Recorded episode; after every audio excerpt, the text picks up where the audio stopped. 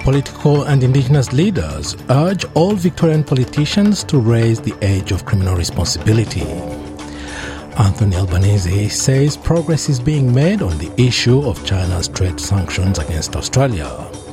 And reports NATO member nation Poland hit by Russian missile strikes, killing two people.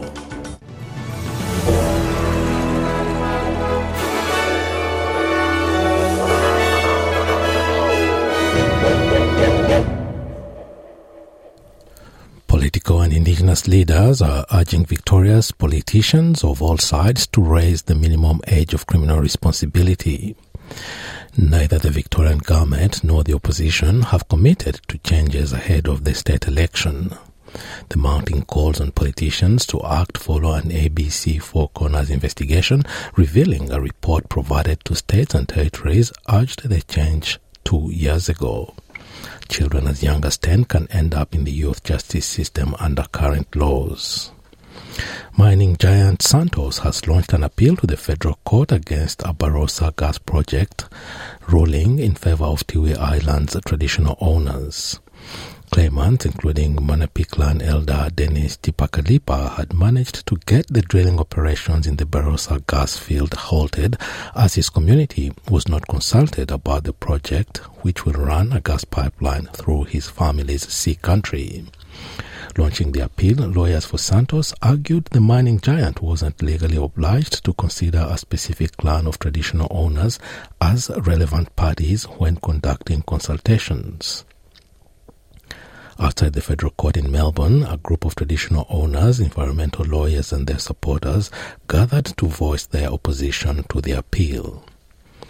Prime Minister Anthony Albanese has downplayed any, shift, any swift change on the lifting of China's trade sanctions on Australian exports worth $20 billion a year.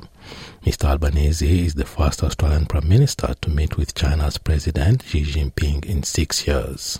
He says it's a big step forward. Having the meeting is a successful outcome uh, because for six years we have not had any dialogue. And it is not in Australia's interest to not have dialogue with our major trading partner. During the meeting on the sidelines of the G20 summit, Mr. Albanese raised the issue of trade sanctions and other points of tension in the relationship, including human rights concerns in Xinjiang, maintaining the status quo with Taiwan, and the detention of Australians Cheng Lei and Yang Hengjun in China. Emergency services are searching for two residents missing in the floods affecting the entire central west region of New South Wales. Record breaking floods hit the town of Eugowra, flattening the homes and businesses in the community of 700 people. Many residents had only minutes of warning to climb to safety on rooftops before the floods swept through the town. Residents Diane Smith, 60, and Lubisa Lesvukec, 85, remain missing.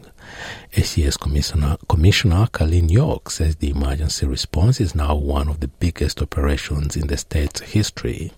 She says more than 160 emergency personnel have responded to calls for help. It was incredibly serious and significant. We saw the river heights double in size from 9pm Sunday through to 8.15am on Monday morning, where it peaked at 9.75 and the emergency warning was issued at 6.14am. And as a result, we received 180 requests for assistance and 159 flood rescues, many of those off roofs of houses and businesses. Nearby, the town of Forbes is pressing for another flood peak today, with the Lachlan River expected to reach 10.8 meters. That level would make it the worst flood in 70 years. It comes two weeks after the town was hit by floods. There are 121 flood warnings active across the state. Australia is among 10 new countries to sign up to an alliance promoting the development of the offshore wind energy sector. The so-called Global Offshore Wind Alliance aims to collectively build at least 380 gigawatts of offshore wind capacity by 2030. It will achieve this by sharing strategies to reduce financial risks of building new offshore wind farms. The federal budget included $1.5 billion to support the development of offshore wind farms in Australia. Climate Change Minister Chris Bowen says Australia is also pushing to host the UN Climate Conference in 2026 alongside Pacific Island nations. Climate change is the primary economic and security challenge for our region and an existential threat to the blue Pacific continent. That's why we're boosting assistance to the region with an additional $900 million to support the Pacific family's development and resilience in dealing with the climate emergency. And that's why, along with Pacific nations, we are seeking to host COP31 in 2026. Pacific voices have led this debate for decades and they must be heard. Australia's Foreign Minister Penny Wong says reports of Russian missiles striking Poland are deeply concerning. She made the remarks the remarks in a statement on Twitter, which also condemned Russian missile strikes on Ukraine in the last 24 hours that have left 7 million homes without power. NATO ambassadors are due to meet later today at the request of Poland as more information is sought about the origins of the attack on Poland, which Polish media is reporting has killed two people. The missiles landed at about the same time as Ukraine experienced some of the heaviest waves of missile strikes in the nine month war. Ukrainian President Volodymyr Zelensky has blamed Russia for what happened in Poland, but Russia's defense ministry has denied responsibility, saying they did not launch any strikes near the Ukrainian Polish state border. Polish government spokesman Piotr Mueller says a crisis meeting of defense officials has been convened to consider the next steps. Due to the crisis situation, Prime Minister Mateusz Morawiecki, in consultation with President Andrzej Duda, ordered a meeting at the National Security Bureau with members of the National Security and Defence Committee. Any information that will be presented today at the committee will be provided later, and if necessary, will be made available to the public as much as possible. Russia's President Vladimir Putin has condemned a UN resolution calling for Moscow to pay reparations for its war on Ukraine. Kremlin spokesperson Dmitry Peskov criticized the United Nations General Assembly's approval of the resolution. The West froze around half or more than $300 billion of Russia's international reserves after Moscow sent its armed forces into Ukraine in February. Mr. Peskov says the West is violating rules of private property and international law. Naturally, those who organised this are trying to finish the process of plundering our gold and foreign exchange reserves, which have been frozen absolutely illegally. It is a formalising of that robbery using the United Nations. This decision is not legally binding, and we will consider it as such. He added that Russia was not ready or willing to hold talks with Ukraine and will continue its military operation. Sri Lanka must implement budget proposals and reforms to stabilize its economy and ensure it does not return to crisis, according to the nation's central bank chief.